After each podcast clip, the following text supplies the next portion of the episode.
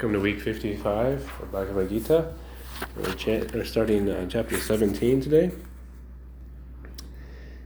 And chapter seventeen talks about faith and the modes of nature, the divisions of faith.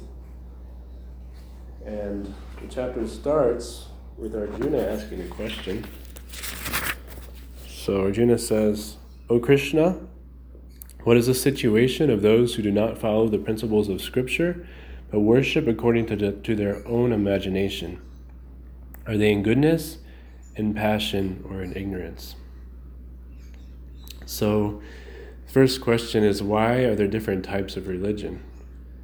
And Krishna says, according to the modes of nature acquired by the embodied soul, one's faith can be of three kinds: in goodness, in passion, or in ignorance. Now hear about this. O son of Bharat, according to one's existence under the various modes of nature, one evolves a particular kind of faith. A living being is said to be of a particular faith according to the modes he has acquired. So when I when I first started learning about the modes of nature, I was thinking, like, what are these modes? I was like, is something in the air, or where are they? But then, uh, all right, Krishna. Krishna. All right. So where's the even bigger crowd? Okay. So after learning more about what these modes are, the whole material energy is composed of the modes of nature. So like our, our bodies, our mind, our material mind and intelligence, everything in this world is composed of the modes of nature. So everything is actually moving with the modes. Yeah. So when you're saying like, uh, like each uh, individual has different modes, right? So when the whole material energy have different modes, so based on what you eat or what your thoughts are, that is the mode you acquire as an embodied soul? How would the... Yeah, because our previous desires and activities determine this this life. So the subtle energy that we are acquiring, mm-hmm. and based on that, we are acquiring whatever is there in this material energy. Those are the qualities we are acquiring in every yes. life. Because you have the um, apara prakriti and the para prakriti. Apara prakriti is, is the uh, like inert matter. Com- inert matter. Inert matter. The paraprakriti is a living being. Mm. So the so, so Krishna gives these these elements, like these five elements. Actually, it's composed of twenty-four elements, according to Sankhya philosophy, mm-hmm. material energy. And but the, the, the conscious person, the paraprakriti, their uh, desires and the way that they work in the world determines how, how the modes transform. Just like in the beginning, in Sat- Sat- Satya Yuga, or uh, Satya Yuga, everything is very nice because Krishna is giving, sending forth. I, I sent forth the men and demigods and said, "Be thou happy with this yajna sacrifice." So he's giving them everything they need, all the ingredients. He's starting them out like in, in goodness, but then uh, through through the desire of the living entity, um, and then those desires form together in a sangha. And that determines um, how the modes develop or, or degrade into passion and ignorance. So you think uh, like we as an embodied soul, we probably were there in the Satya Yuga too? Or we've been passing through all yugas, or how would it work? Yeah, I mean the Acharya said we've been here a very long time. Mm-hmm. So we've been probably um, probably in many Satya Yugas. Oh. Because we've been here a very long time. Mm-hmm. Yeah. So as as time progresses, and and, and, and we're, we're cultivating our, our desires in this world, and then we're um, we're actually uh, formulating these like energy uh, circles for the modes act, and so that's why Krishna is saying uh, they are in goodness, passion, or ignorance, and according to the modes acquired by the embodied soul, one's faith one's faith can be of three kinds: in goodness, passion, or ignorance. And then, so the question here is, why are there different types of religion? And uh, Srila Prabhupada answers this. He says, as long as one's faith is not completely in purified goodness, the faith is subject to contamination by any of the modes of material nature. The contaminated modes of material nature expand to the heart. Therefore, according to the position of the heart in contact with a particular mode of material nature, one's faith is established. It should be understood that if one's heart is in the mode of goodness, his faith is also in the mode of goodness. If his heart is in the mode of passion, his faith is also in the mode of passion. And if his heart is in the mode of darkness, illusion, his faith is also thus contaminated. Thus we find different types of faith in this world, and there are different types of religion due to different types of faith. The real principle of religious faith is situated in the mode of pure goodness, but because the heart is tainted, we find different types of religious principles. Thus, according to different types of faith, there are different kinds of worship. So Krishna allows the, the apara prakriti, the material energy, to be misused. So as the living entity is progressing, they begin to fulfill their desires separate from Krishna uh, and misuse um, Krishna's energy uh, to fulfill their own whims and their own desires.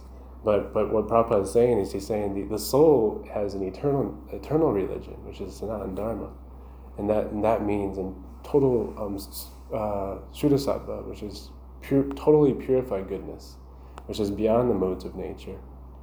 But as a living entity enters into this world, then uh, they start to um, mix with others who are trying to fulfill desires and trying to misuse God's energy. Um, and this is like a, a downward spiral where we continue to misuse the energy, we continue to, continue to exploit, and uh, we just we get caught up in this in this net. So I understand this mm. body, but the mind is all our thoughts. When Prabhupada said heart, is that the emotion that he's talking about when he said heart? What does that mean? Yeah. It's the emotions it, that it's the emotion. Generate based on. Like, for instance, uh, Prabhupada's going to, Krishna's going to go on to describe that there's different activities in the different modes of nature. So, like, um, we can see examples all around us. Some people, they like, um, like, they like uh, intoxication. So then they, they form a circle of friends who also engages in intoxication.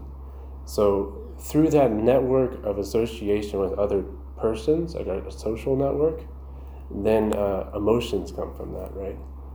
Like emotions come from our, our social connections. So it's not the thoughts. Emotions are another chemical reaction, that it is another part of uh, our body's chemical, I guess, right? Because I'm trying to understand, because thoughts are, we can understand like based on what our mind is thinking. But the heart is like, the emotion is like, sometimes you'll yeah. be like very happy, sometimes you'll be like, Yeah. Uh, not so happy. Th- thought is a is a deeper level. Like like there's three activities of the living being: thinking, feeling, and willing. Thinking, thinking feeling, and willing. Can you describe? So like Krishna says, and remember Krishna's saying in the second chapter, he says we contemplate the object of the senses, and then attachment, mm-hmm. and then lust, and then anger. So the first first process of the living entity is is thinking. Mm-hmm. Thinking, I, I want this. I want to be like this. Uh, based on false ego, and then but the feeling, that's where the faith develops. Mm-hmm. See, like like the feeling, the feeling, the, the feeling comes from the heart. Like mm-hmm. like like I'm thinking, but now I'm starting to get really strongly involved. Oh, okay. So all the and then it's difficult to get into yeah. your emotions. Okay. It's just like like these cults, like these religious cults. Mm-hmm. It's a perfect example. They start thinking, oh, like this person is very like charismatic and they have some interesting ideas, and at first it's just a thought, but then uh, you start developing like a personal or emotional attachment to that cult leader mm-hmm. and to the people within that cult, and then there's a there's a much deeper uh, feeling there. So the, the faith is like like Vaisheshika Prabhu says, Shraddha means where do you place your heart, mm-hmm. and he derives this right from Prabhupada's purport that we just read. Where do you place your heart? And like religion, religion ultimately means um, to connect. It's the same meaning as yoga. So when we develop these emotions in relationship with other persons, that's why they say association is the strongest, um, it's the strongest element of Krishna consciousness. Because without those relationships, everything just remains on a theoretical platform, and we don't develop faith. So the feeling won't be the there. feeling, exactly. Mm-hmm. There has to be some emotional, relational connection. And the willing, where the willing comes into picture now. Thinking is from so the thoughts. When, when you, when you, when you feel in your heart, then you act. Acting is willing. Yeah. Oh, okay. When you feel, then you will. Like emotion, emotion, like probably the, uh, pist- or what is it, etymology? It's based on motion. Motion, yeah. Emotion. Yeah. Like, so when you have an emotion, then you want to, you want to do something based on that emotion. So, so Arjuna here is asking, like, when somebody has a whimsical emotion, but they're trying, they're, they're placing their faith somewhere, but it's not bona fide faith, what happens to them? Not from the scriptures, but yeah. if like some other person is trying to teach them and they're trying exactly. to find the and they're, they're having some some emotional commitment and attachment to yeah. a particular way of life. Mm. Like people have so many like, moral ideas in society and they have strong emotions with them. And I was just talking to a friend about this yesterday that like some, some things that are sinful are taboo in society, they're looked down on. Other things that are extremely sinful are not. So, and then some things that uh, like aren't really sinful may be looked down on in society as being horrible, and, and vice versa. Some things that uh, are very sinful are looked on as like like it's no problem.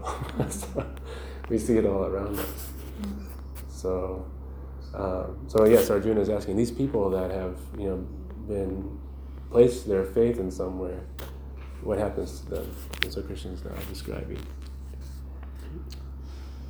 I'm just I'm fascinated because there's a whole modality of therapy, behavioral health therapy, that's based on thoughts connected to the thoughts leading to feelings there and then leading to behaviors. It's a whole it's a whole modality and it's mm-hmm. outlined right here. Yeah. Wow. Thousands of years. It's in Bhagavad Gita. Yeah. Oh, it's like the modern uh, education is based on. Yeah, it's been already been written. And it's now evidence-based, you know, because they've done a lot of research, so it's very advisable. Here it's existed for so long. Yeah, you know? So you, and that's why Prabhupada said, if you if you just listen to the mother, you don't have to go around the universe asking who your father is. All you have to do is ask your mother. Mm-hmm. So the Vedas are like our mother. Like, why go through the trouble if we believe our mother? Yeah. Okay, so yeah, so just to summarize that, why are there different types of faith? Because as long as one's faith is not completely in purified goodness, the faith is subject to contamination by any of the modes of material nature. The contaminated modes of nature ex- expand to the heart. So then the question is, what is the purpose of food? Can any of you remember the purpose of food? Without looking. The purpose of... Can any, yeah, the purpose of food. That's one of them. Very good. That's one of them. To be in a certain mood, right? Like, mm-hmm. Like, uh, like sweets, um, I mean, like, um, like normal foods are in mode of goodness, very like mild foods with sweets and all that, and uh, sour and all those are mode of passion, bitter, yeah. And mode of ignorance or like means and all that. Mm-hmm. Mm-hmm. Yeah, that's right. Is it also a way to serve Krishna? Yes, definitely. That's the ultimate purpose of food. Yeah. So I'll just read from. Uh, from what Srila Prabhupada says, or what Krishna says first. He said, even the food, even the food each person prefers is of three kinds, according to the three modes of nature. The same is true of sacrifices, austerities, and charity. Now here are the distinctions between them. Foods dear to those in the mood of goodness increase the duration of life. So that's one of the one of the purposes. Increase the duration of life, purify one's existence, and give strength, health, happiness, and satisfaction. So now if anybody asks you what the purpose of food is, you can say, it increases the duration of life, it purifies my existence, gives strength, health, happiness, and satisfaction. Such foods are juicy, fatty, wholesome, and pleasing to the heart. I don't know, like, you know, after reading Bhagavad Gita, don't, haven't we all had that experience, like eating something and just feeling like just awful, mm-hmm. and then having a good, like a good healthy meal and just feeling like totally rejuvenated. Yeah, all our uh, energies are dependent on what we eat. I yeah. realize now that we meditate, I can sense it. Like uh, what I ate is what I am next day. Yeah, Yeah, it's really. And it's so true with, you know, especially Prashant, because, you know, you cannot, you know, you start to mix eat like that, and then you really start to tell, as you start to get in devotional service, you start to tell the difference between, it was kind of funny, I mean, I went out to dinner over at Loving Spoonfuls even, and here's a vegan place, I mean, they're very, and they're, they're not bad, you know, but it's not like Prashant. I mean, you can make it, you can do a little prayer before you eat, but it's still not. It doesn't get the same satisfaction. It doesn't get the same satisfaction. It's not, you know, I, at first, when I first was early in my devotional type of service, I, I thought, well, maybe I'm just imagining that. Mm-hmm. Maybe I'm just thinking that mm-hmm. that, that is the way that it's all in my head, you know. Mm-hmm. But then I let that go. I just said, no, no, no, just just judge it for what it is. Don't, don't. You know, don't try to judge that or try to, you know, analyze that or s- speculate about that. Just feel the way it is. And when I did that, I said, yeah, that's a big difference. You know, I mean, it really is. Yeah. So, you know, it's, it, it's, and Prashadam, it just, even, even if we were to, like, you know, oftentimes we don't always get organic cuisine or organic produce and things like that, but if it's Prashadam, it becomes Prashadam, becomes automatically purified. Yeah. You know, we do the best to try to get the best we can get, but even then it's not. But if I was not to do that, I would tell the difference hugely, you know, from the quality of the food. Mm-hmm. And Prashadam is a very high quality. You so know, you so feel you, the I feel that. Is transferred yeah. from the food. Exactly. I feel it not only in body, but also in mind and in heart and in emotion and everything else, you know. So yeah, I'm starting to get very, very sensitive to that. You know, I can't eat anything. We tried to go out today. In fact, we were doing errands, and my wife wanted to stop and get something. And I thought, oh, well, I'm hungry. Okay. So I got her something. You know, I just really couldn't see myself eating something that I didn't make myself to... First offer to my deities at home, at least, and, and then have Prashadam, you know. I just don't. It, it just doesn't seem seem feasible to me. It's just not. It's, it's not enjoyable. It's just not enjoyable to do it. I just feel like, what am I doing? You know. You know. And it's. Am I really enjoying this? No. Am I really? Is it really good for me? No. Of course not. You know. And it's not putting me in the right consciousness either. I'm just doing it to satisfy my palate, or to satisfy my because I'm hungry. Me, me, me, me, me. It's not, you know, there's no in between there. There's no exchange of anything. Mm. So it's empty. That's funny how you know, B- Bhima, you know, he was he has such a huge appetite. Yeah. From the Mahabharata. yeah, yeah, so right. Krishna made a special Ekadashi for him. Yeah. A Nirjala Ekadashi, because he was he because you know he was like Krishna. I just. And he, he was such a wonderful devotee of Krishna, but his digestion was so strong. The fire of digestion was so strong. It's like, Krishna, I just can't imagine fasting, you know, two times a month. Yeah. Well, how could I do that? Yeah. He didn't have to do, you know, a full fast, but he just had to do, you know, a Ekadashi fast. Yeah. And so Krishna says, okay, if you fast this one one day of the year, you do a full Nirjala without any water, then you'll make up. No, for all the other fasts. Isn't it hard to do just one day without anything? It would be much more harder than having a practice of uh, just every month liquid, like just drink and all, but no eating. I mean, I feel that way probably.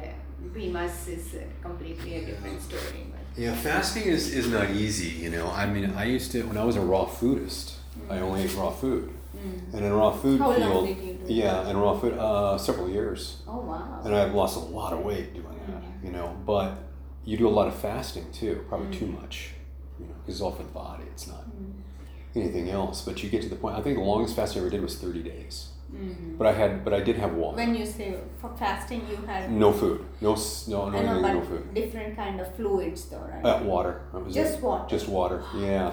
For the, for the the second after the thirty days, you, you start to take grape juice. Well, you take grape juice before the thirty days. It's a preparation too. Mm-hmm. You got to prepare for a fast like that, mm-hmm. you know. But see, that's not really. I mean, that's not that's not that's not what scriptures say at all to do that type. That's real deep austerities that really aren't necessary. That's actually, really. that's what's talked about in here. Yeah. So you really don't. I mean, you know, I, I look back on it now, and it was a phase I went through, and okay. I did but that. Probably but because you've been you, utilizing the body for so uh, bad ways, so it's like a cleansing process. It was a cleansing process. It was not only for myself, but also as a stage to go through to get to a certain point where I am now. Mm-hmm. You know, so I don't look at it as a waste of time. Just look at it as a fact that it was just a stage. Mm-hmm. But I look back on that now and I say, well, that really wasn't necessary to do it like that. But you know, but fasting is possible. You know, I mean, fasting, when we do, when Ekadashi comes, I do a complete fast most of the time. You don't drink? Well, most of, well, see, after my cancer, I really, I have a hard time with complete fast for some reason. My body just gets really, I get dizzy, actually, which is something I didn't have before. Mm-hmm. And maybe it's because I'm not drinking enough liquids. Mm-hmm. And in preparation for the fast, a few days before, mm-hmm. in other words, just doing maybe, you know, smoothies and no solid food. And then when the Ekadashi fast comes, I decide just to do a complete fast. But that's my choice. Mm. You know, you don't have to do that, but that's just, because I feel like it's it's something I want to do. You know, it's yeah. something I really want to try to purify, purify myself. And it's always good for your body anyway. It's a healthy thing to do because your body works very hard digesting food. You know, so it's probably good just to rest for kind of rest it a little bit. You know, but when it's prashadam, it's doesn't work. yeah. You know, but still. You know, yeah, I mean, just following the natural cycle of Krishna consciousness, we can have these yeah. health benefits. Yeah. Um, the Prabhupada was was good about saying not to overindulge, so when we eat even yeah. prashadam, right. to eat moderately. You know, which sometimes hard to prashadam, but but to eat moderately was very important. Be balanced and be moderate. I remember reading that several times that he gave advice to devotees about. Yeah, and Krishna says in Bhagavad Gita too, he says don't yeah. eat too much or eat too, too little. little. Right. And Rupa Goswami says one devotion can be spoiled by eating too much. Exactly. Um, but there, there's always a balance, you know, too. Yeah, because right. of um, uh, devotional ecstasy and, and also um, young enthusiasm too. Yeah, and it depends um, on how active you are too. Yeah, and, and how active and how much body and how much you may you may how quickly yeah. how much you may digest. Yeah. Because um, sometimes, like in the very beginning, Prabhupada was like saying, you know, you should eat so much prashadam that you waddle like a duck. I remember that. So sometimes in the beginning, he was like, he just he wanted them to have like an onslaught of purification. Yeah. And like, you know, the prashadam is changing the cells in our body, or our body is becoming yeah. composed of prashadam. Um, of course, it's important to remember that most of those young devotees were all on drugs, and they were very young, and they yeah. were, you know, so that's probably good advice. At that it time, was, you want to pure them, you know, purify and cleanse them out of all the contaminants and meat and everything else they were eating at the time. And he was getting them addicted to the yeah. Krishna consciousness movement. Yeah. Prashadam. Sometimes when I'm eating prashadam, I just feel like I'm just, well, shoveling it in, kind of. Oh, yeah. You know, like I can't eat it fast enough, or I can't wait, or I just really want to kind of gorge on it, you know. And I, I'm sometimes that concerns me. I feel like I need to slow down, you know, and be a little bit more mindful. But there is something that about it. It's good to really that, like, taste and that. It's yeah, good to do that, yeah. Yeah, yeah, but it's strong. Starting to kind of, you know. So, I, I don't know, food is an interesting thing because we're, we're dealing with it all the time, you know. It was interesting that how I was, that, uh, you know, Prabhupada used to, as I was reading, used to eat, he would eat by himself most of the time, right? Am I correct mm-hmm. about that? And he was, um, didn't eat a whole lot, really. You know, I mean, sometimes he would, but he would eat with his hands, he'd take his time. Mm. He was very mindful about how he ate, you know, as devotees would say when they when they saw him eat. And he was just uh, and, and very delicate, very meticulous, and very attentive to everything he was doing when he ate. Mm. So, but again, that's maybe something to keep in mind, yeah. is to be very attentive to what you're doing no, when I've you're heard, eating. I've heard that. Take your time, that. Yeah. It's going to be a work in progress. Yeah, yeah. When the food is offered to Krishna with love and devotion, it becomes, it has, because everything that's connected in love and Krishna becomes in the absolute platform. So like the food becomes um, like Krishna. It's like kind of like Eucharist in the Christian yeah, church. Right. It becomes the body and blood of the Lord. And you want to take your time with that and relish yeah. it. You know, that type of thing. So you have that in mind. You know, it's, it's yeah, yeah. You know, for like, it's not easy. I mean, for me, like I, I have such a strong appetite. Mm-hmm. And uh, like I just relish it, and so yeah, I mean, I, I still don't take my time for sure. I could probably, I, I need to work on that too. Yeah. Um, but it, it's actually said in Ayurveda, you know, that when we have when we have an appetite, we should you know, eat food. That's the stomach saying that I need food, and that's healthy. So, you know, Prabhupada would encourage like that too. Yeah, so the reason like, is like uh, basically based on the science, you like when you have the digestive acids uh, generating, you don't want to burn them, the um, stomach lining. Rather, you mm-hmm. take the food so that at least uh, it doesn't burn it, but at the mm-hmm. same time, you're conscious that it's it's releasing the acids, and you make the prasadam and offer to the Lord, and then um, so you have to get prepared that you know that your stomach generates the acids. But I, what I have realized, it's all in the mind. So mind can stop generating when, if we are preparing for Ekadasi, if we talk to the mind, okay, today is my fasting day, I've seen that it doesn't generate any acids. That's a good point. Mm-hmm. Yeah. yeah. And you make a sankalpa, like the beginning of the day, like, I'm fasting today. That's it. So like, then it really becomes, at some point, like you, you're, somehow your body kind of forgets about it, mm-hmm. yeah. it seems like, and you, you just don't even...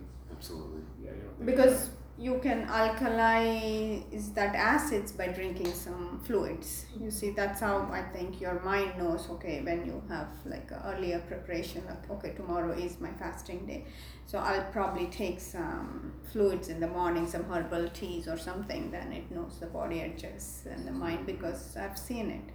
Like this is the first time I've, I was able to do the Nirjala Ekadashi, and I was determined. I said, I'm staying in the temple and I'm doing it, yeah. and I was able That's to. Great. I mean, yeah, without sleep, it wasn't easy, but still I was with the Tulsi Maharani and just going there, because I know what I've heard, like Tulsi is the one plant which generates oxygen for twenty-two hours. Only two hours it generates uh, carbon dioxide. Mm-hmm. So that's how it's Krishna's favorite. So when you're trying to be as much as with Tulsi Maharani, it's better. Mm-hmm. There you go. Mm-hmm. Good. Well, I'm very um, enthusiastic about the topic of food.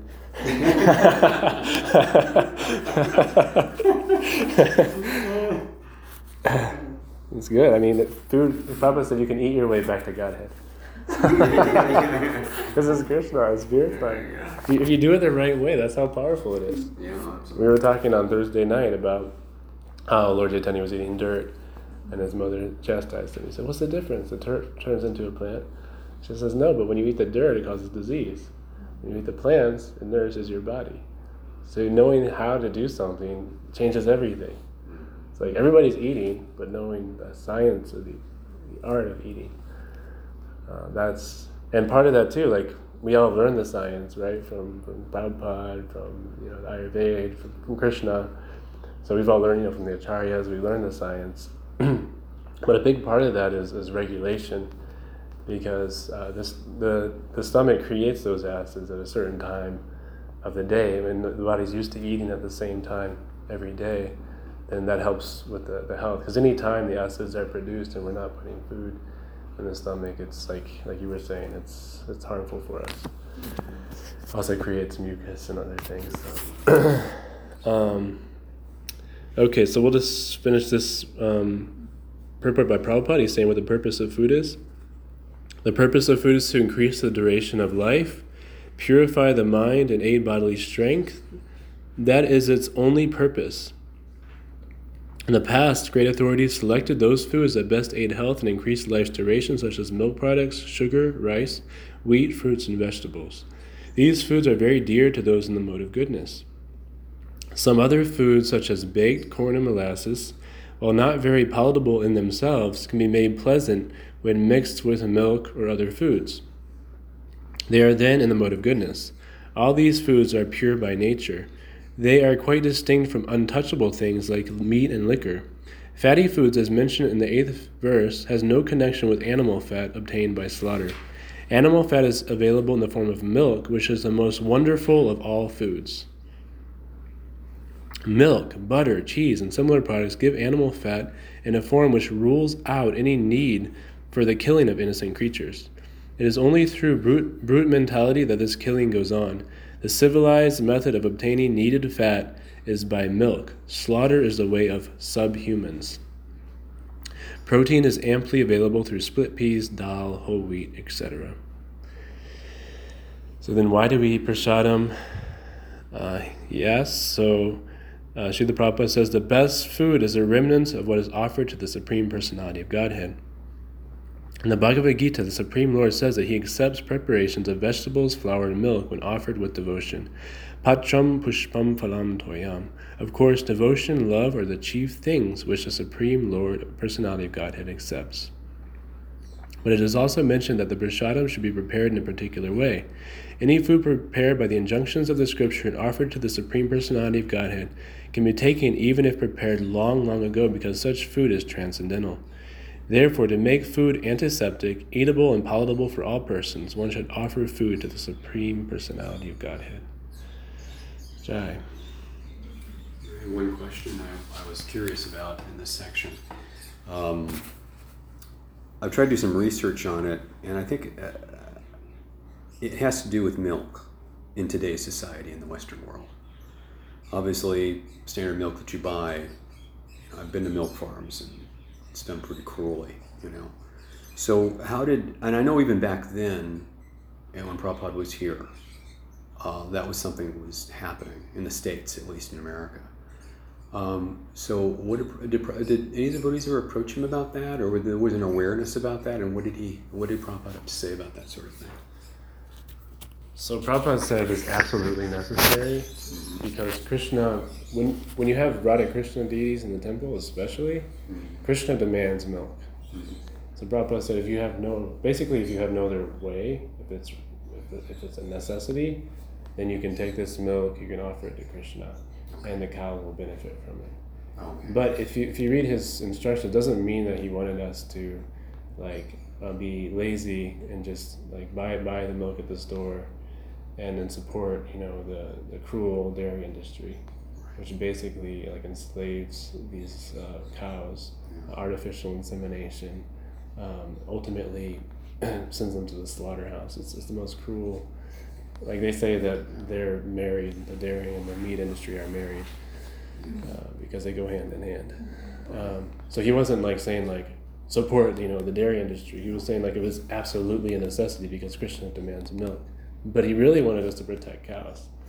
That was, that was his real goal. He wanted every city preaching center to be connected with a farm community who, where cow protection was. Because the cow is the center of Vedic civilization. Prabhupada, uh, he, he taught us that the wealth of the world is cows and land. So that's really real wealth. So he didn't want us to take that as a crutch and just like continue to support the dairy industry. Are there any yeah. recommendations for good sources for buying cruelty-free milk in Tucson? Do you guys know? I wish. Because I, mean, I look sometimes at the milk. I appreciate your question because I look and I'm like, which one should I get? You know. Yeah, there's. I mean, there's there's some there's some farms that, like, I think New Vrindavan has milk, but they don't really sell yeah. it like on a commercial market yet. You know, maybe that, that there would be a time, ideally, that ahimsa milk could be, you know, sold, and that way we'd know the source would be where it needs to be. Because the milk that you buy in the stores today, even organic milk, yeah. even ones that are considered free-range cows, I know that because they milk them so much that you wind up getting urine and blood in it and everything else, and it's not good, you know. So, so, but, you know, I know, prob- I, I thank you for clarifying that, because I know, you know, at the time there was, we had no choice at that time. I mean, there was no other way of getting any dairy in the West. And today even, it's scarce, you know, to get a ahimsa milk. I mean, try to get something like that from a source is I've very difficult. It. But they they are, India, I know they have farms in some even parts of in India. Even Phoenix, I heard Phoenix. They were like uh, one of the other groups, uh, they started, um, I don't know which Maharaj, but under their guidance, they have like a farm where you can buy the milk from there. Oh, great. Yeah, well, that's nice to know. That's good. Mm-hmm. So, yeah. So I know ideally that's what, you know, Prabhupada wanted to do is to protect cows and get farms and have our own, mm-hmm. you know, and eventually that will happen hopefully one day. You know, yeah. On a more massive scale. Please pray for uh, Krishna to allow us to protect cows there too, so. It's not very easy. I, I wish we could start one here with the, all the cows, right? That yeah. yeah. But in the meantime, I guess we have to do what, what the devotees had to do in the sixties. You know, we just do the best we can. Do the best we can. I mean, a lot of devotees are, you know, vegan. Vegan. Some of them turned vegan. I mean, I don't, I don't, I don't, I have very little dairy. Yeah, I don't have a I agree with you. But uh, yeah. what I've heard is like if you be with the cows and uh, uh, just generate milk from the cows, the cows will give the milk based on whatever diseases you have to protect you, to get rid of your diseases. But you have to be like in the pasture grounds mm-hmm. with the cows. Mm-hmm. So that's the only animal who can sense your diseases and give the milk according, like how the mother protects. The same way the cows can protect us from. And the type diseases. Of cows too, yeah. the, the, because that one devotee came about the cows. Yeah. And you have to have the, the cows that we have here is not the type of cows that either that have the type of nutrition really. Yeah. It's high nutrition. They bred them in such a way where in such a way their milk is not poor things, alkaline. Yeah, it's, it's not natural. Uh, it's acidic. See, that's the reason, yeah. because we don't know where they're coming from, and anyway, whatever our diseases, the cow which gave the milk doesn't know, so what's yeah. the point of drinking? So, and they're like mystical, you know? Yeah. Like, um, Prabhupada would say some animals are mystical. Mm. He would say the frogs are mystical. Frogs are Yeah, frogs have like mystic powers. Wow, so, good to know. Yeah. Yeah. They're different. Yeah, so I mean, obviously that's like mystic, mystical thing. Mm. They're like uh, like a, some sort of like doctor.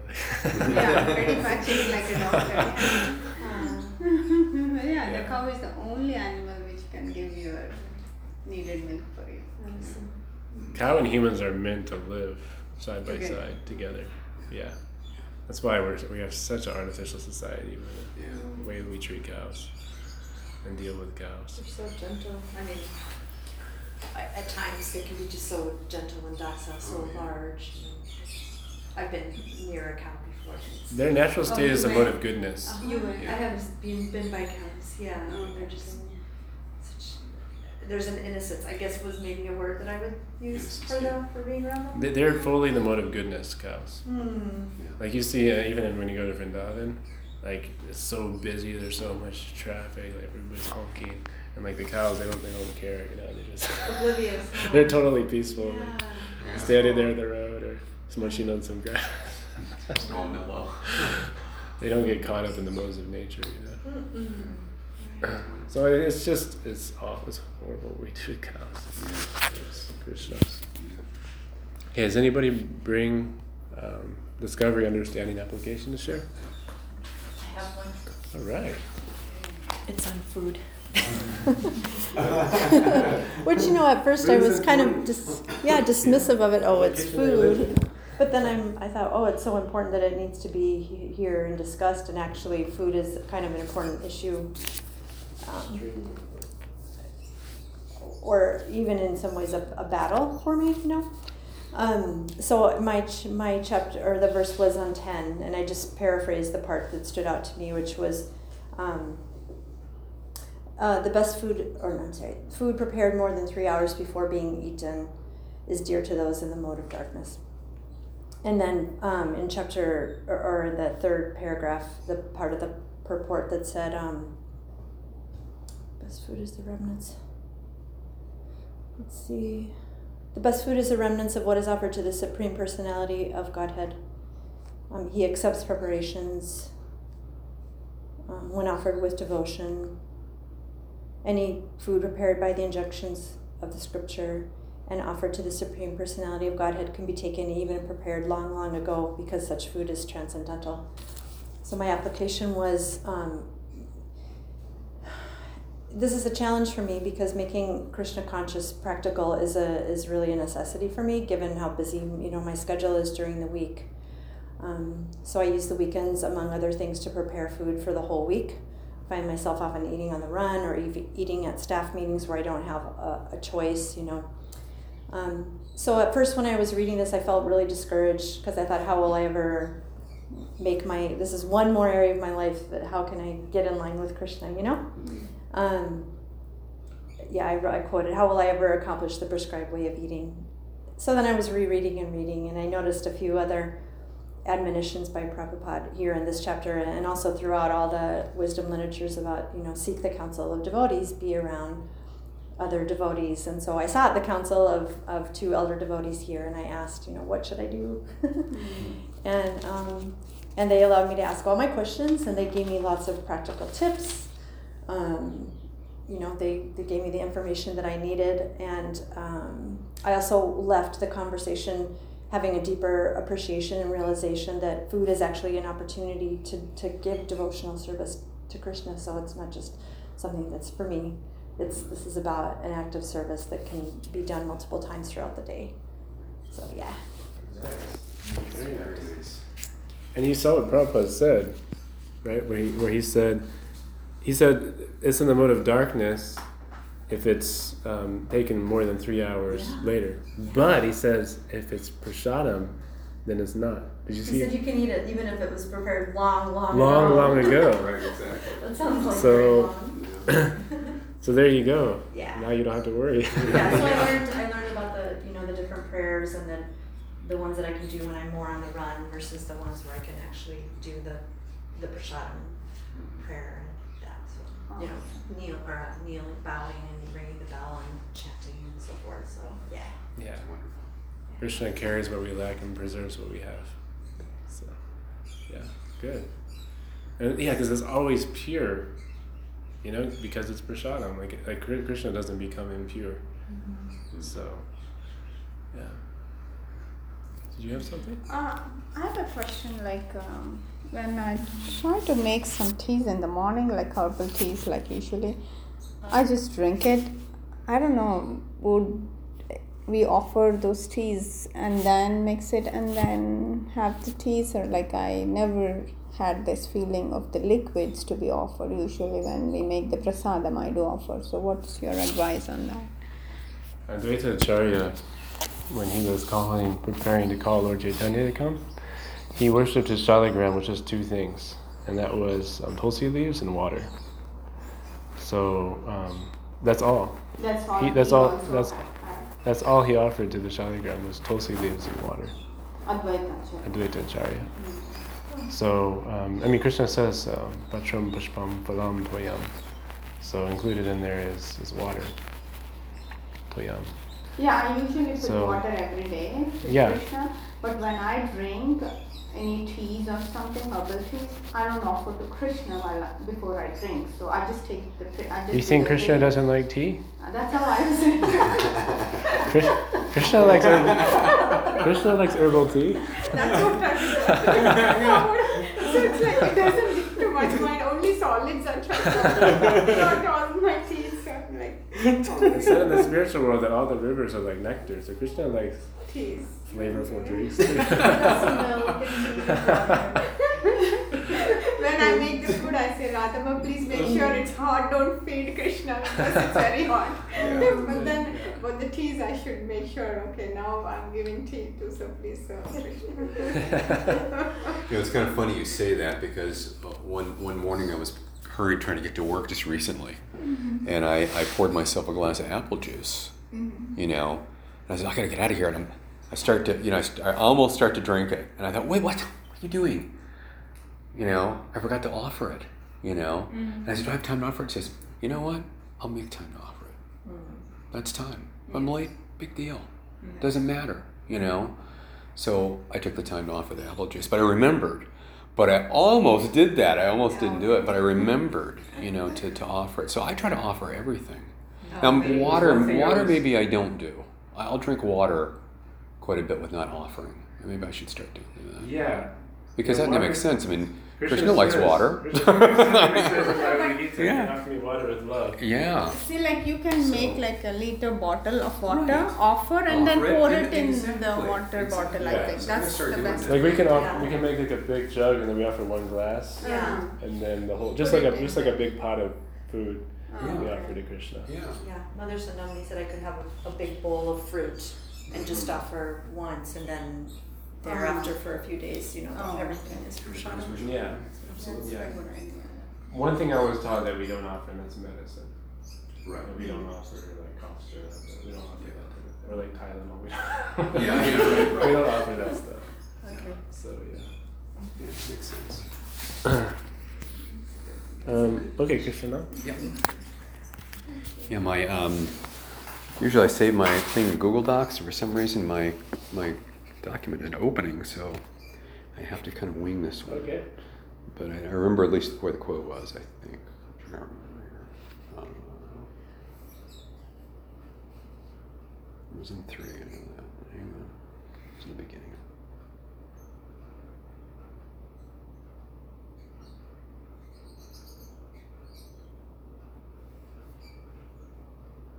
Um, oh, here it is. Okay. Although one may be conducted by uh, some impression or some conception of life, originally he is nirguna, or transcendental.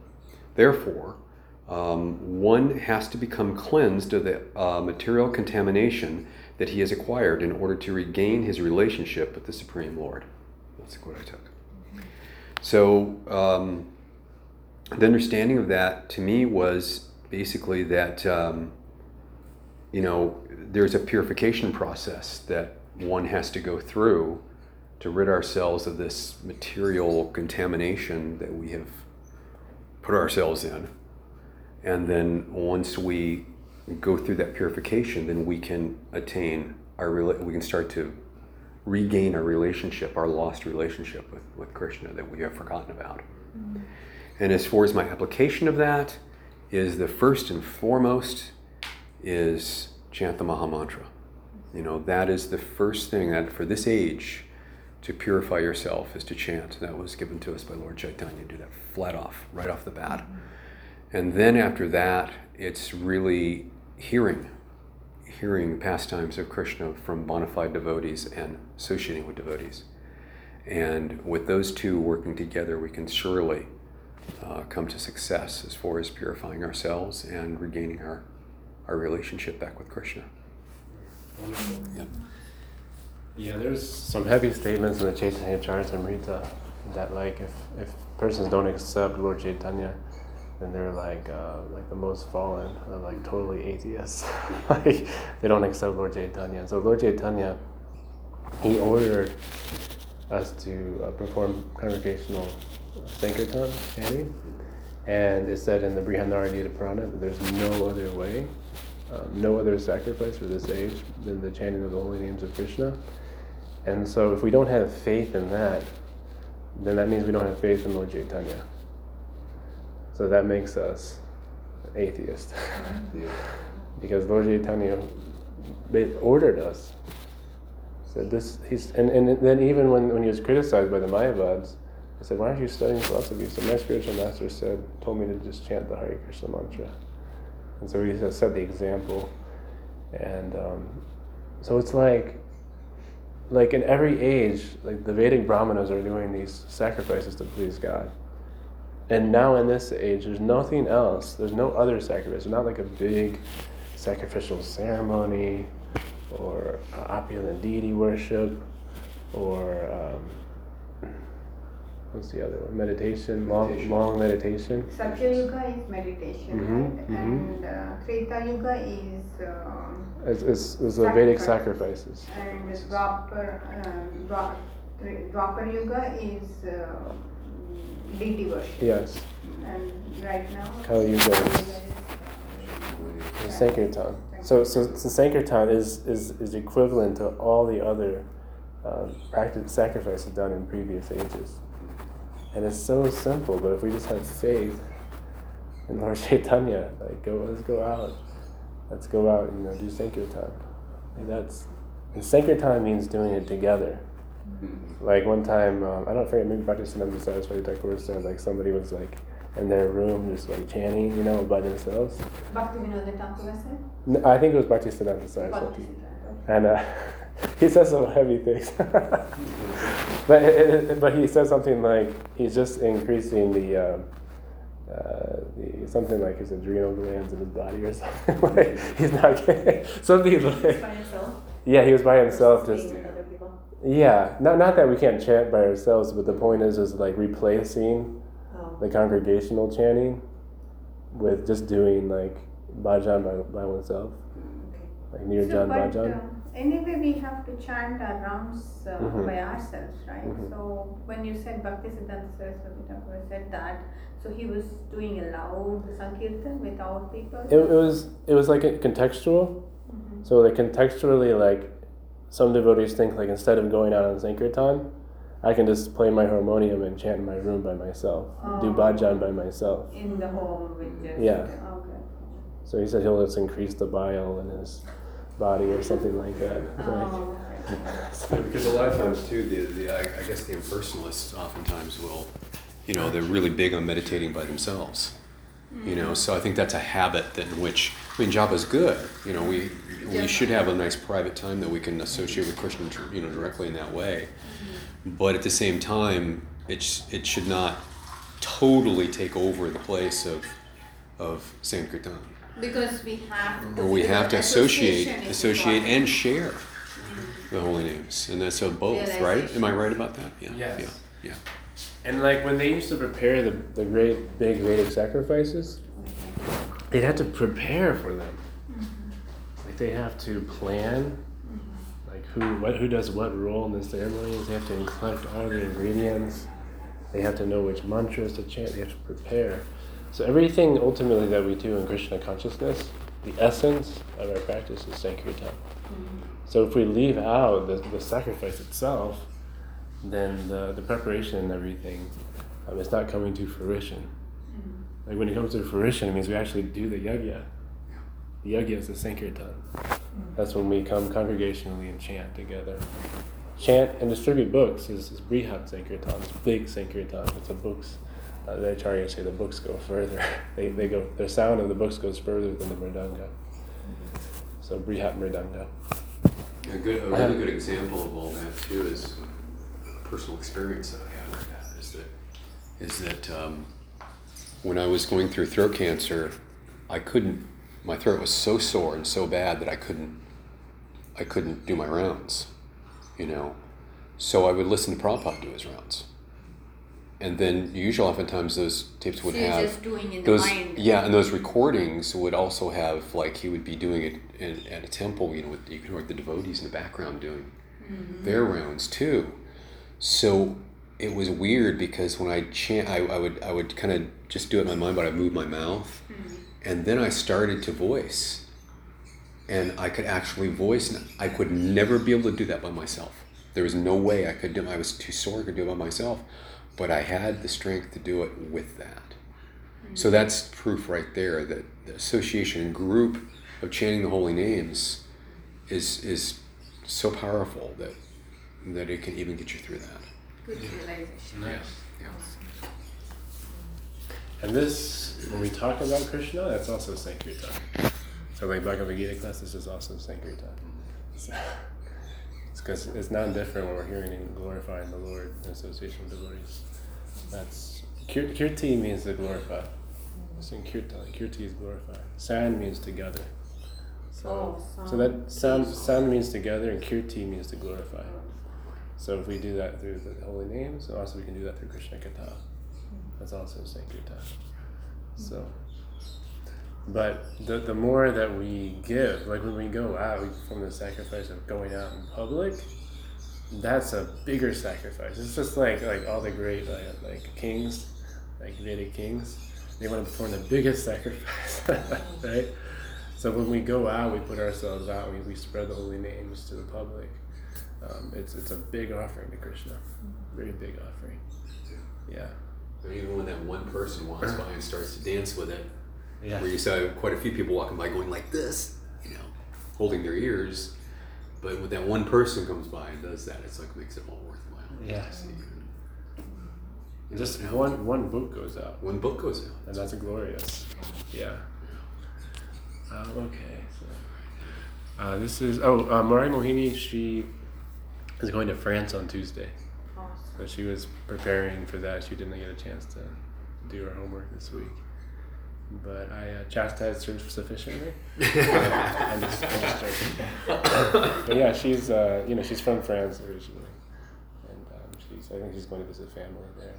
Oh. Um, but she's also you know translating Prabhupada's books into French. Into French. Oh, yeah, that's right. I, mean, I don't know if she wanted me to keep that confidential. But anyway, it's a wonderful, I don't think she does wonderful service. Okay, she doesn't? Mm-hmm. Okay. You, you you have seen her? She, she told She's myself told and a, a few other people. Yeah. Okay, good. It didn't seem like it was something. And she yeah. didn't ask us to keep it confidential. Okay, was she okay. here or you saw her? I, I, I, I got to meet her in L A for Ratha Yatra, but then she did come here for Krishna's birthday Really? Oh, yeah. I yeah, missed her. Yeah, she, she was, was here for a few days. She was yeah. here for a few days. Yeah. Like on the Janmashtami, oh, I could have mm-hmm, mm-hmm. got his status, but didn't know. Yeah, she was here, yeah. Yeah, that's what I want to see her. So. Okay, shall I just um, quickly share? So this is the discovery. If, however, such persons are fortunate enough to be guided by a spiritual master who can direct them to the path of Vedic wisdom, they can get out of this entanglement and ultimately achieve the supreme goal. So, understanding. All success comes from proper guidance and accepting such guidance. Mentors and teachers caught up in the modes of nature can teach us according to speculation and concocted ideas in terms of what is what. This leads to confusion, unhappiness, suffering, and repeated birth and death. Everyone knows that eating, sacrifice, charity, and austerity are good and necessary. However, they don't know that there is a proper way and improper way to perform these activities. They don't know that one can be completely hellbound by these seemingly good activities done in the modes of passion and ignorance. For instance, mommy says to eat your chicken to be strong and healthy. Your high school teacher says to go to college and sacrifice your time and money to make a lot of money.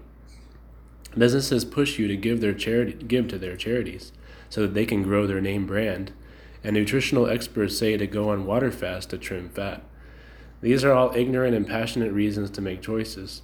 Krishna in Bhagavad Gita is dispelling this illusion and makes the strong, repeated point that we must accept proper guidance from someone above the modes of nature to transcend illusory misguidance. Krishna, Guru, Parampara, Shastra, and the assembled Vaishnavas will save us from religion in the modes of nature. So we don't want to be caught up in the religion according to the modes of nature, where it's like, I'm caught up in this desire, and I'm caught up in this group, therefore that's where my emotional attachment is, and so I act in that way. Basically, that's how we're all acting in society until Guru and Krishna like, pulls us out of that way of of entanglement. Application. The importance of Guru, Sadhu, and Shastra can never be overstated. I said understated. Can never be overstated. I pray to make a daily effort to meditate on the words of Guru, Sadhu, and Shastra and follow them faithfully. In this way, I may be saved from religionists who intend to direct me according to their misguided ideas. By making a strong effort to hear daily from the spiritual master, love for Krishna will clear up everything, like the sun in the daytime. It's bright out, clear. It's like you're not going to have these cobwebs and these dark corners and things. Like, yeah, like that's what like Guru is. Like, Guru is like telling us, like, don't be confused anymore. You don't have to do things this way, just stay fixed. Like Krishna says about me, like stay fixed on me. Don't deviate your intelligence from me. And then everything will work out nicely. So. Thank you. So, okay. Harinam? You coming? I'm going to go again. All right. Like I haven't been in so long. You coming? Yeah. Okay. You coming? Yes. Good. Now you only be on spot. No, Kirtan Prabhu is coming. Kirtan Prabhu is coming. Oh, excellent. Hopefully it's family. They're in Atlanta. They're, they're in El Paso. They're having some programs there. Yeah. There's programs? Mm-hmm. What kind of programs? Uh, there's devotees there. El Paso? In El Paso, Texas, yes. Oh, what are they doing like this? Spreading some, the word? Yeah, they're having some sangha and inviting nice. people and everything. So, yeah, pretty cheap. Did Jivananda stay there or did he go on somewhere else for his tour? He, I believe he's still there, but he's going to be leaving soon. I think they're going to be coming back soon and then he'll be going on. Oh, okay. He'll be continuing on, yeah. So he'll be back early this week, so. Oh, with the Jivananda Prabhu. You said that's the reason we yeah. didn't have the lecture. Exactly, yeah. Because he's, he's on the road now. How long does he go? This time he's going for a while. He's going to be gone until sometime in November. November. Wow. Yeah. So he's traveling around the U S mm-hmm. on the road yeah. now. Mm-hmm. So, preaching. Okay, thank you so oh, much. Thank you. Did you all get an appetite from that discussion? Always fatty, wholesome foods, good health, longevity.